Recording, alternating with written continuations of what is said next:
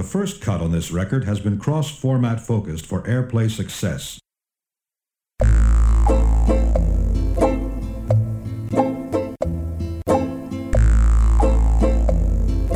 The men beat on their drums.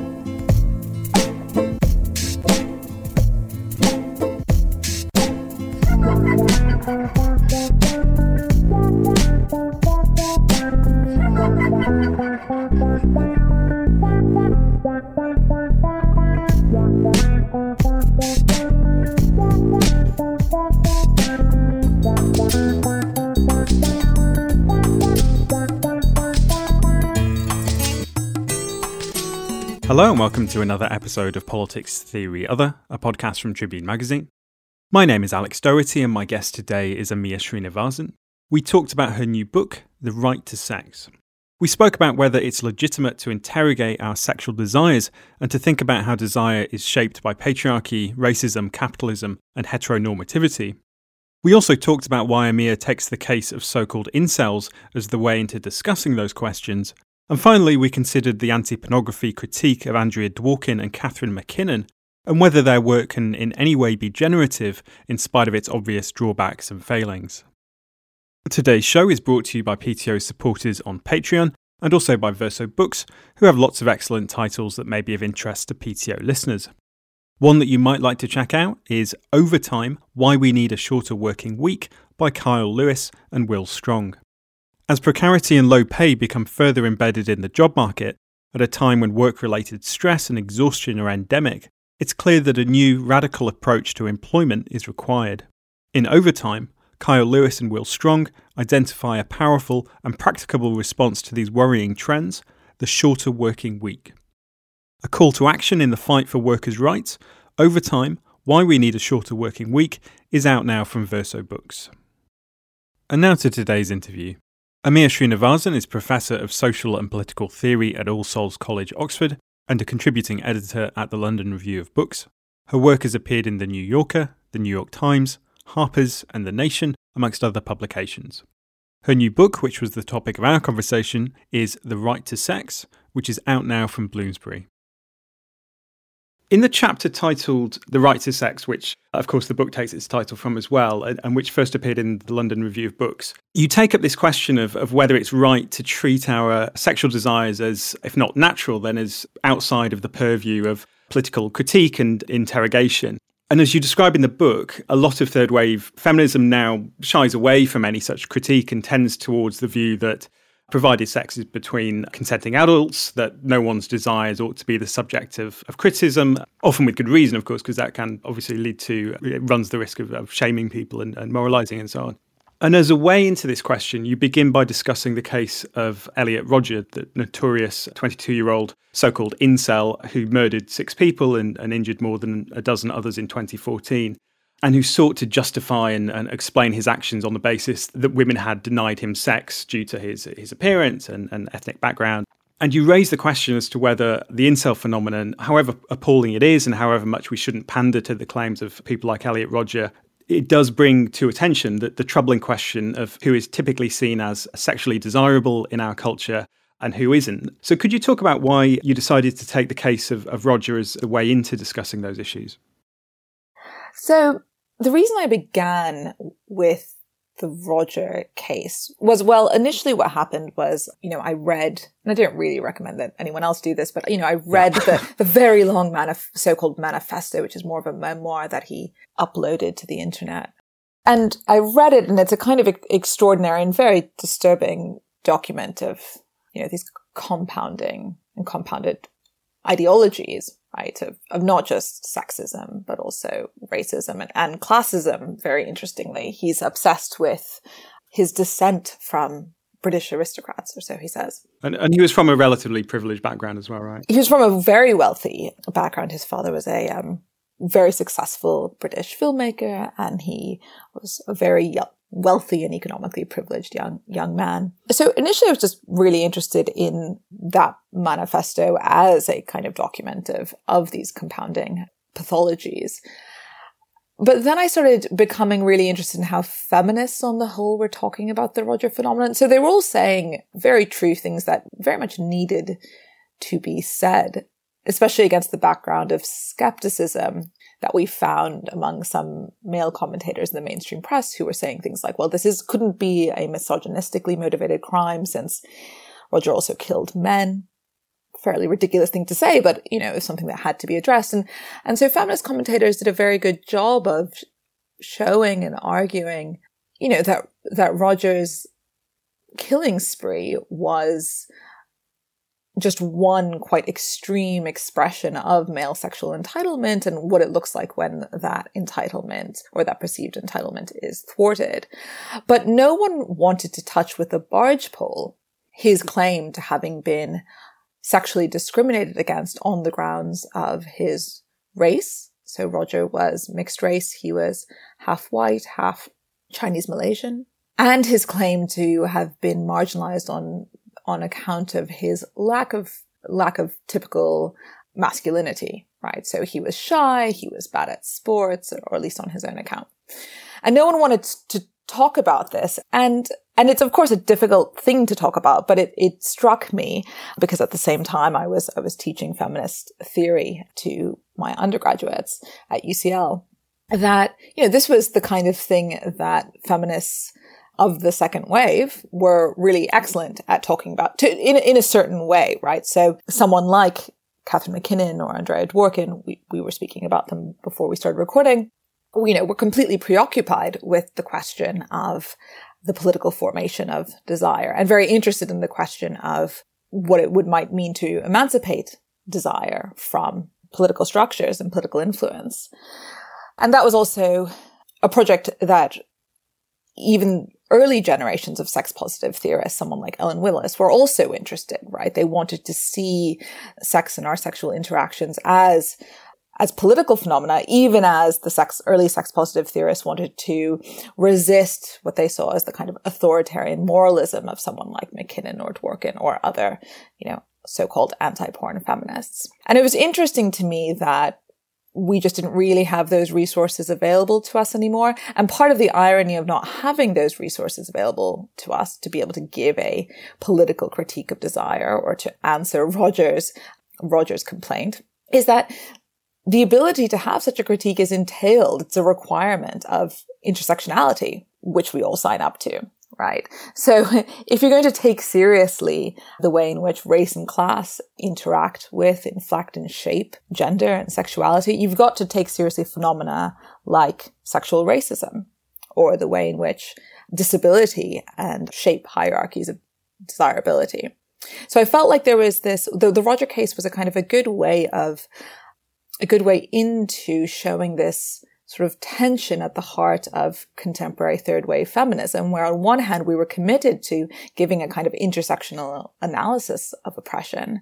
And at the same time, we had lost, for, for I think understandable political reasons, some of the resources that would allow us to sustain a properly intersectional critique of desire.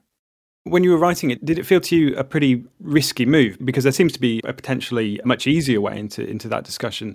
Might be, for instance, to discuss women who feel perhaps unwanted and, and unattractive, and, and although it's rather different to the incel phenomenon, which is overwhelmingly a male thing, who also populate certain message boards and discuss the difficulties and, and pain associated with not being seen as conventionally attractive in this culture, but who, in contrast to male incels, are not characterized by that intense sense of sexual entitlement or, or, murderous rage. And I wonder if this makes you open to the accusation that you are saying that Elliot Rodger is, in some respects, correct. And, and maybe that's not a problem, but, but maybe it is. It's a problem insofar as I'm misread. And I suppose there's, when, when you try and do certain kinds of complex, difficult thinking or writing, you, you do sort of of necessity leave yourself open to certain forms of misreading. The reason I wanted to begin with Rodger, and I do, especially in the book, talk about women who identify as incels. And I think you're absolutely right that the contrast between how they think about their predicament and how incels, male incels talk uh, is fascinating. I mean, one, one notable trope that you find on female incel or what's sometimes called femcel message boards is that they point out that lots of male incels aren't really incels. They're not really involuntary celibates. They are men who are preoccupied with having sex and relationships with only a small class of high status women. So they aren't interested in having relationships with shy women or socially awkward women or women who are not stereotypically beautiful or women who aren't able bodied, right? And this gets at to the heart of the incel phenomenon, which is that, you know, has nothing to do really with deprivation of sex as such and has everything to do with sexual hierarchy and sexual status. But the reason to start with the Rodger phenomenon is precisely to, to show anyone, I think, who is at all taken with the incel phenomenon, at all sympathetic to it, that it's actually extremely important to be able to hold two thoughts together. I mean, one thought is, you know, certain forms, maybe all forms, but at least certain forms of sexual hierarchy are, are, are bad and pernicious. But that that must not entail, and in fact doesn't entail, that anyone has a right to sex.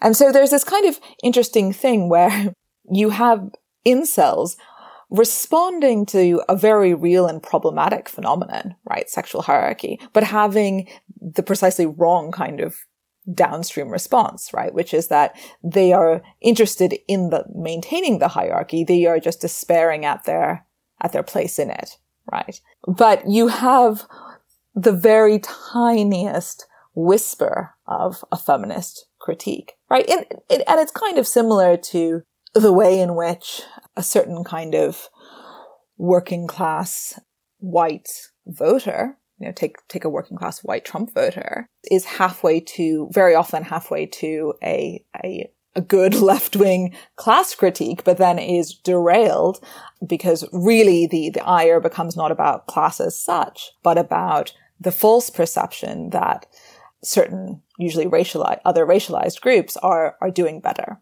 right? So I was trying to bring that out because I, I sometimes like just getting all of the complexities out on out on the table.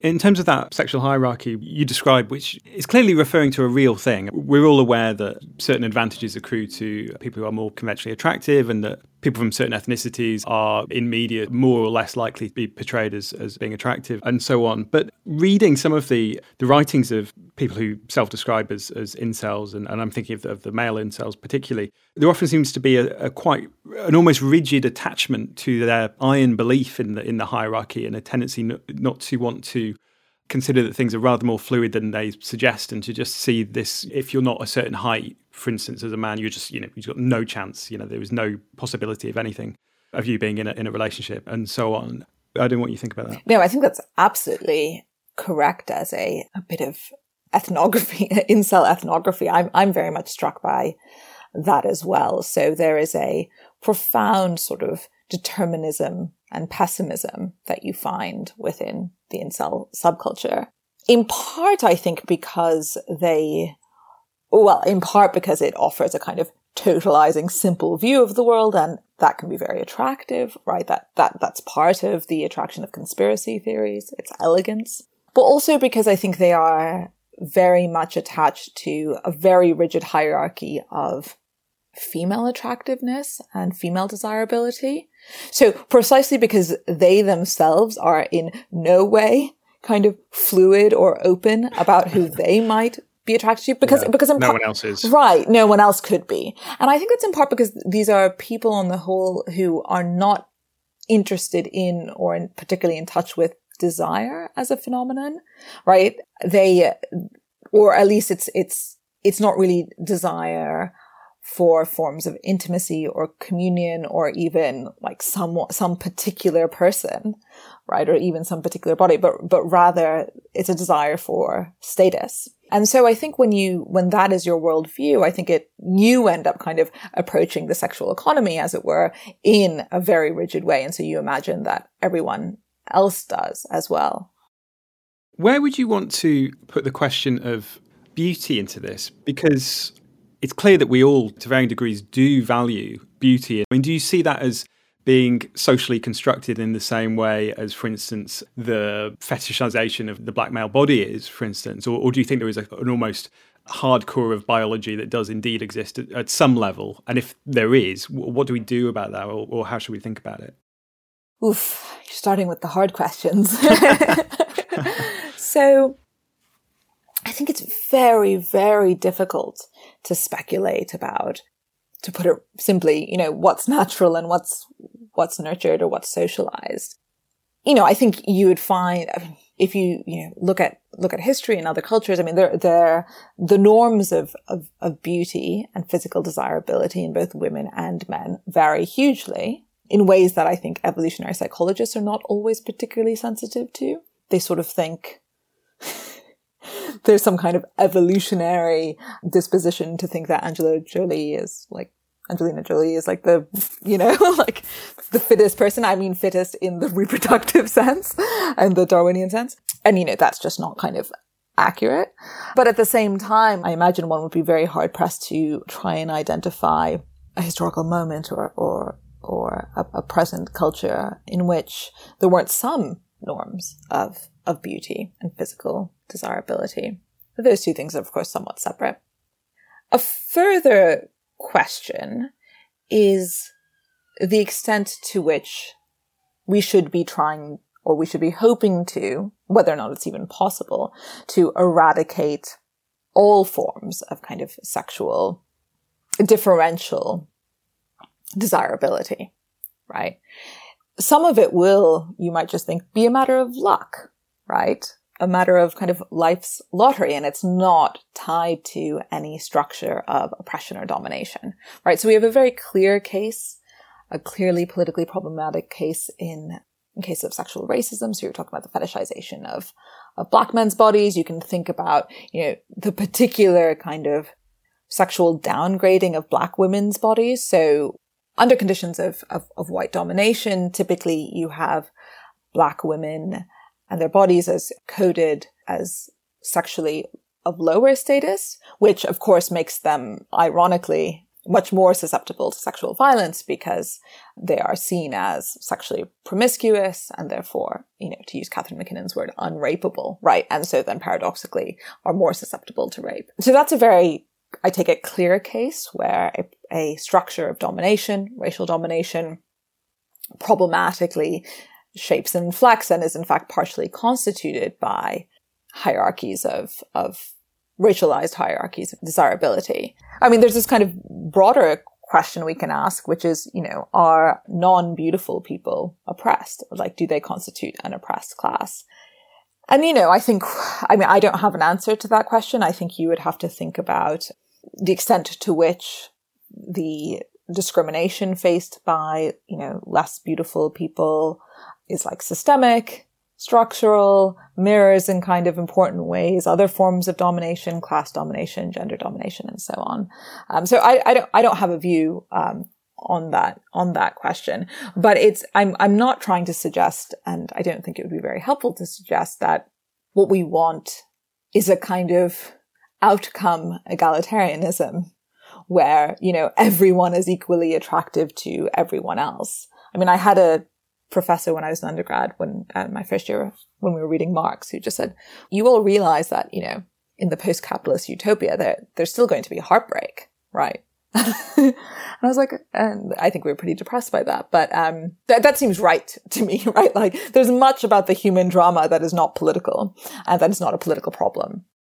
In the same chapter, I mean, one very interesting point you make is that it's very common for gay men to acknowledge the extent to which they're prey to making quite superficial judgments on, on appearances and giving into, you know, what's often described as body fascism and, and so on. But that they typically view this as, as a problem specific to themselves and, and, and to the gay male community rather than also being true of, of straight people. Why do you think gay men are, are more ready to interrogate their desires or at least acknowledge them in this way, or, or rather their desires being problematic? Yeah, I mean, so this is something I especially noticed after I wrote and published the original Right to Sex essay uh, in 2018 in the LRB. A lot of gay men, including a lot of my friends, but also, you know, people I, I didn't know sort of said like, yes, this is a problem for us. And they didn't mean simply that they themselves felt kind of sexually or discriminated against racially or otherwise from other gay men. They also saw themselves as problematically being agents of that discrimination and found and and were and were very anxious about it. And you know, the mere fact that Grindr had that sort of web series, What the Flip, which I discuss in the essay, and you know, where two men, two gay men switch their Grindr accounts. So in one example, a you know I would say a fairly average looking uh, white guy switches with um, switches his account with a, a very beautiful East Asian man, and they both just kind of watch in in horror as um, as as you know they engage as these other people, and so uh, the the white guy with the East Asian uh, man's account is getting very little attention, so much less attention than he's used to getting. And then when he does get attention, it's, it's from people who are very keen to like fetishize him and who like announce themselves as fetishizers of East Asian men. And the East Asian guy is just bowled over in a kind of tragic way by the amount of attention he, attention he gets when he is using the account of the white guy. So the very existence of this show, I think, is itself a thematization of this question that exists in lots of gay male communities. Like, are we too judgy? Are we too, you know, quote unquote body fascist? Are we sexually racist? And but I think in one sense, gay men are just being too hard on themselves because these patterns just play out just as much among straight dating cultures if not more so. And I, so I think it's, I think it's interesting because I think part of what you're seeing there is a kind of, you know, the long legacy of the gay rights struggle, right? Which comes with the very important reminder that sexuality and sex are, are political things as much as they're just personal things. And I think that that plays a much larger role in gay consciousness than straight consciousness on the whole if we did want to, oh, I say we. What do I mean by we? Um, if um, if one, uh, you know, if, if, if one or if people on the left, say, for instance, or, or, or as part of some other community, wanted to embark on on the project of trying to reconfigure their desires what, what, does that look like to you because i think part of the you know i found myself when reading the book agreeing with with a great deal of it but then a certain kind of pessimism intrudes and it's it's just that thing of well these are the desires that we're all stuck with in this world. We have one life in, the, in which to live, and, and often it can perhaps seem more realistic to accept our desires as they are and trying to live with them as best we can. Yeah, so I'm very sympathetic to that thought, and I've heard it many times. I should just maybe say for the record, I've also heard the opposite thought many times, usually, however, from queer people. So I just had a really extraordinary email from a young gay man who was was talking about you know his pattern of, of, of dating and how he had been in a relationship with someone you know he's he's been in relationships with people who are very sort of stereotypically you know attractive and high status in in in his gay male community right who are kind of quote unquote straight passing but he's also dated someone who's who's less stereotypically attractive and in the latter case he found himself kind of actively resisting the political narrative, right? Like the, the kind of social, the social script, which told him that this person he was with was, was, was not really worthy of his sexual and amorous appreciation. And yet he found himself genuinely desiring in sort of defiance of those politics. But it, it involves some amount of active work. So what he's describing there, and I've had this described to me many times, isn't a process of trying to force your desire into a particular shape, but notice, you know, a, a certain kind of um, politically correct shape, but rather noticing that actually you you have a certain set of affinities or attractions or desires that already don't might already sort of not fit into the correct shape and allowing those desires to grow and be validated, avowing them rather than disavowing them in a way that can kind of contradict what politics tells you you should avow. So, not necessarily so much about creating new desires, but recognizing there's a, that there are desires which are almost pushed under by the prevailing culture, which tells you, well, those aren't the right desires, uh, or that's not what you should be pursuing, and continually telling you to pursue other things. Yeah, exactly. And this is why I think there is this kind of, I mean, this is why this sort of practice is, has been central to queer life, right? because under heteronormativity, right, you aren't supposed to have queer desires. And it's very easy to internalize forms of th- that kind of normativity in the form of stigma, right? And there, so there has to be a kind of active practice of like letting your desire be free, be free of what politics would make of it.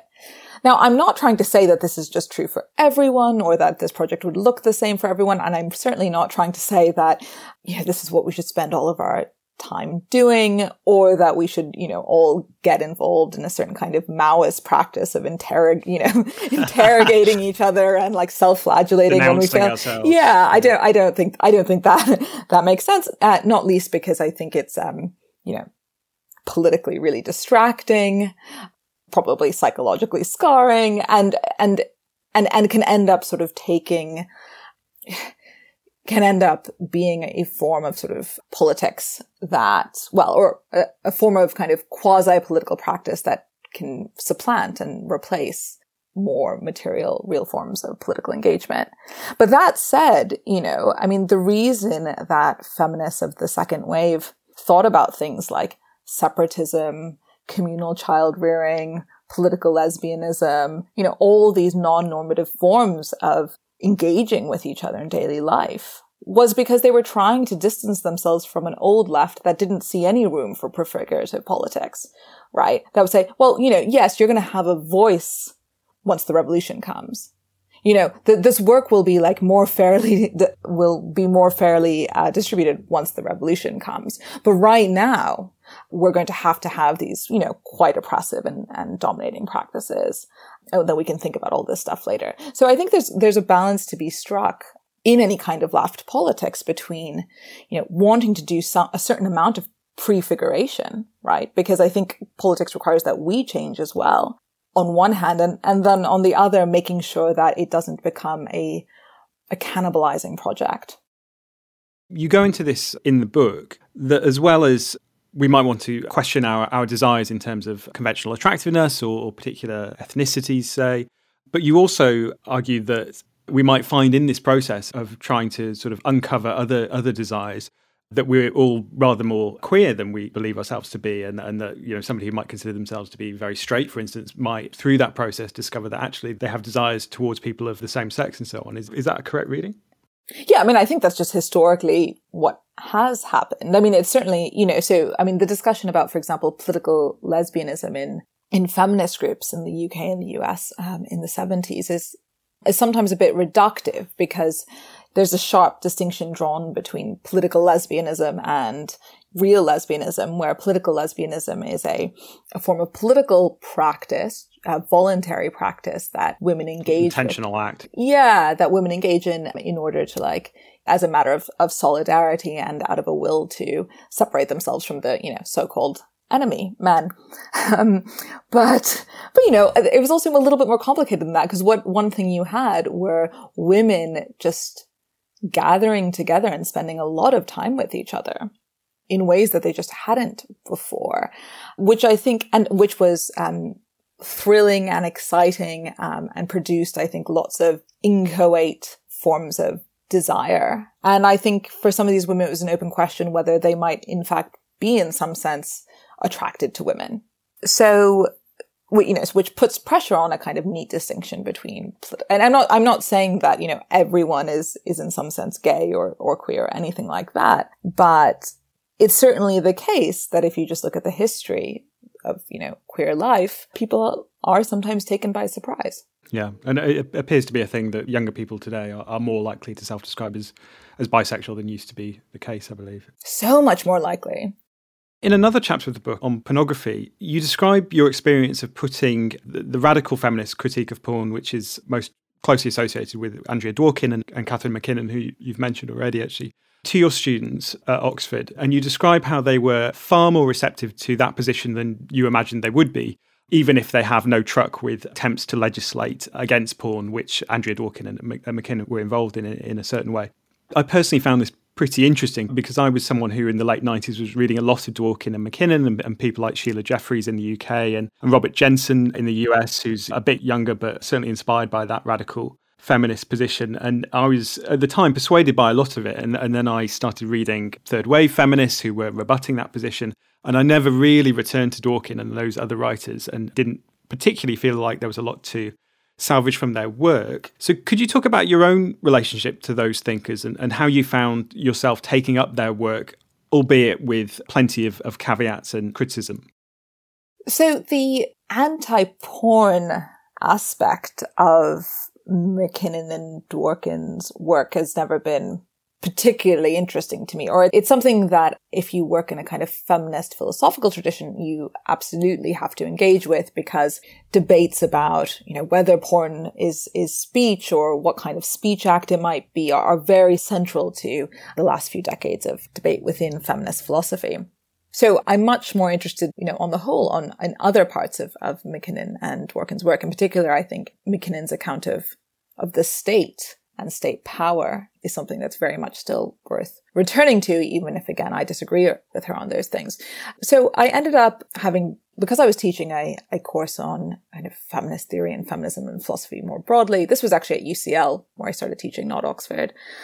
You know, it was it was it was basically mandatory that we would do a week on um, the porn debates and how they've played out, how they've had this kind of second life within within philosophy through the work of people like Rae Langton, Jenny Saul, Les Green, and so on. But I wasn't really expecting my students to be at all excited about it. And I thought they would find the anti-porn stuff in particular just very, not even reactionary. I thought they would just find it kind of prudish and passe. They're seen as very unfashionable. That's kind of my impression of how people think of Dworkin and MacKinnon today.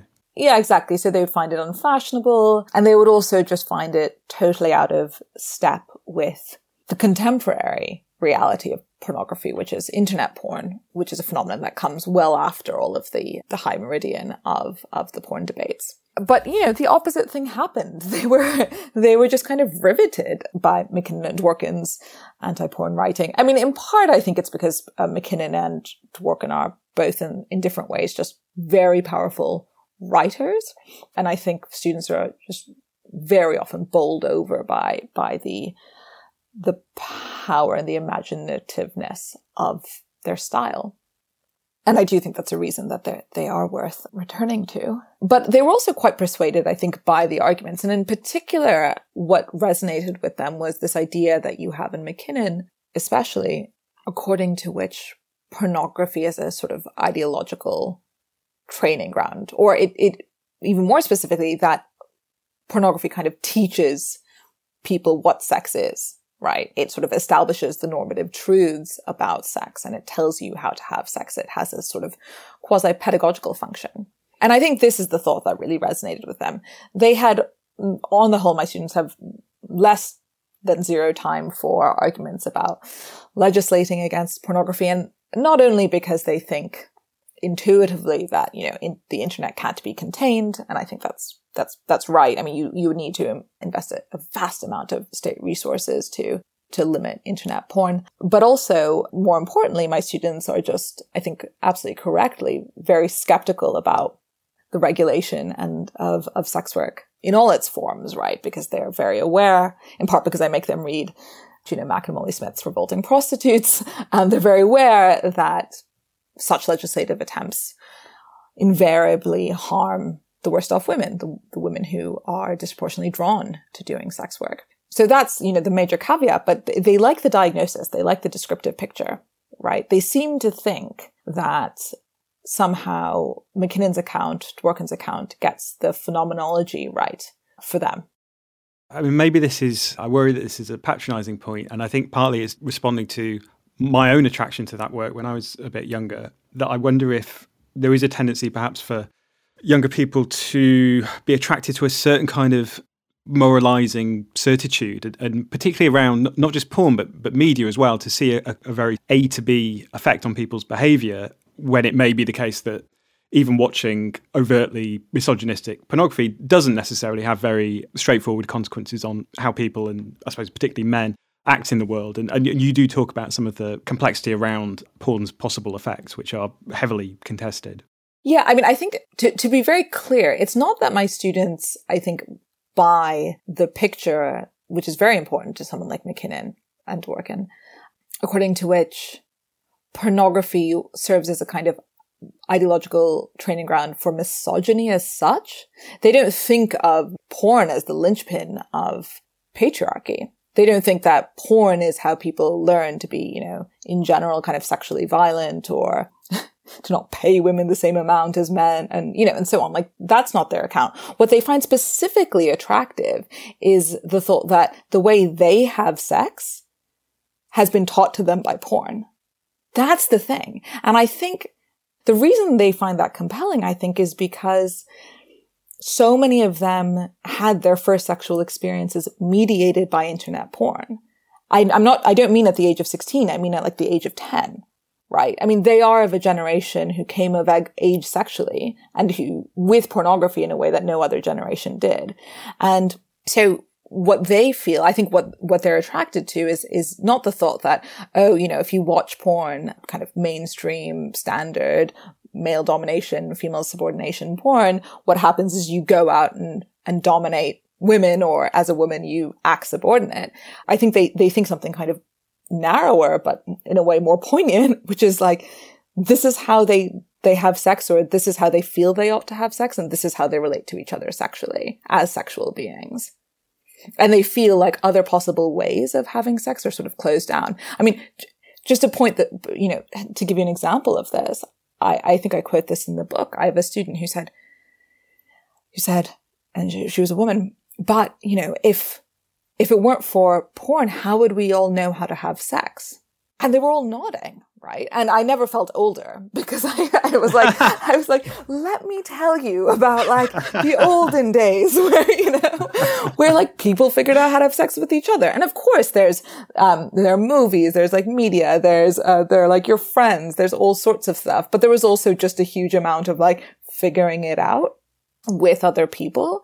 And I, I think that for them, that isn't actually how sex goes anymore. Sex happens, is much more scripted and it's sort of much more normatively conf- normatively confined. So I don't think they're buying into this picture on which you know porn is like the linchpin of patriarchy. What they're buying into is a, is this thought that porn is teaching them how to have sex, and they don't they don't particularly like it. Is part of their skepticism of the whole package of, of radical feminism also its focus on on the male female binary as the sole axis or the or the most important axis rather of, of oppression? Because I'm wondering how their view of capitalism fits into this. Well, it's sort of it's hard to tell what my students come in thinking versus what they hopefully go out thinking after I've taught them. I think you can only have that view of oppression and of women's oppression if you read a very narrow segment of, you know, second wave radical feminism. But, you know, if what you're also reading is Angela Davis and Silvia Federici and Shulamith Firestone, you know, I, am picking out text from approximately the same time. I mean, even Valerie Solanas, right? I mean, you just cannot come out with the view that all that matters to women's oppression or even what fundamentally matters most is, is the sex division between women and men. So class plays a huge role for them, or at least I hope it does. Yeah, I'm wondering about whether part of the appeal of the anti-porn position in the sort of 80s and the 90s was to do with a pessimism in terms of other political projects. You know, socialism was certainly by the 1990s was regarded obviously as an embarrassingly impossible project and, and, and, one that was only very naive people would even associate with. And perhaps the fact of that no longer being the case changes the discussion around that. I mean you see i mean i think the the rise of anti-porn feminism well i think it's important to see how anti-porn feminism itself changes in that period right? So you know anti-porn feminism or protest against pornography is very much a part of the very beginning of the women's liberation movement from the late 60s, early 70s onwards. But it just takes a different form. What you have are boycotts, often boycotts um, of and protests against left-wing indie magazines who published a huge amount of pornography, basically because, I mean, this is a small bit of history, but record companies under the, basically under American government pressure stopped advertising in like left wing indie magazines. And so they had to start publishing pornography instead to make money. And so, you know, feminists feeling once again betrayed by, you know, their so supposed male left comrades are, you know, fighting out with them, but not in a way that invokes any state power, right? That's in fact deeply anti-authoritarian, deeply radical. And that critique is understood as part of a much larger critique where they're thinking about universal childcare, not necessarily supplied by the state, about, you know, rape is a revolutionary issue, but not one that's going to find its solution in more men in prisons, right? I mean, the, the, you have a deep skepticism about state power, even as you're interested in questions like rape, pornography, that will then later be become central to a very kind of state centric carceral feminism. So it's really interesting to, to see the way in which discourse around things like pornography and rape themselves shift. So it's not so much that, oh, we, we sort of give up on, you know, socialist feminist possibilities and then shift our attention to sexual forms of kind of sexual violence that can be addressed by the state. It's like, no, those interests were always there, but how we address them uh, changes. I think, though, precisely because of some of the forces you were talking about, the kind of general demise of socialist possibilities, but also I think because of a sense of the availability of state power. I think it becomes you know, you, you have to actively resist it. And it's not enough for just some of you to resist it. Like you all have to resist it because the moment certain feminists get into bed with the state and the carceral state, then they become the most powerful feminists. And it doesn't matter if someone like Silvia Federici is, or Angela Davis are there all along on the sidelines offering a different vision of gender justice. Going back to what your students said about porn and how it closes off other ways of having sex, perhaps, did you get a sense from them of what they felt was being closed off? You know, how they envisaged, if at all, how sex might be different under under different conditions? I mean, not in any kind of specificity. I mean, I think generally they'd, they'd like it to be sort of more egalitarian across the gender line in particular. But they're not only talking about straight sex, right? So they're also, I think, often disturbed by mainstream gay porn and the way it establishes a, a script very often borrowed from straight porn that they see as, you know, I mean, Top, tops and bottoms. Well, see, I don't want to, I don't want to say that actually, because I think as, I, I think that is itself, I mean, to, to kind of elide sort of the top bottom narrative, uh, that, you know, that, that distinction with a different distinction, which is dominant subordinate.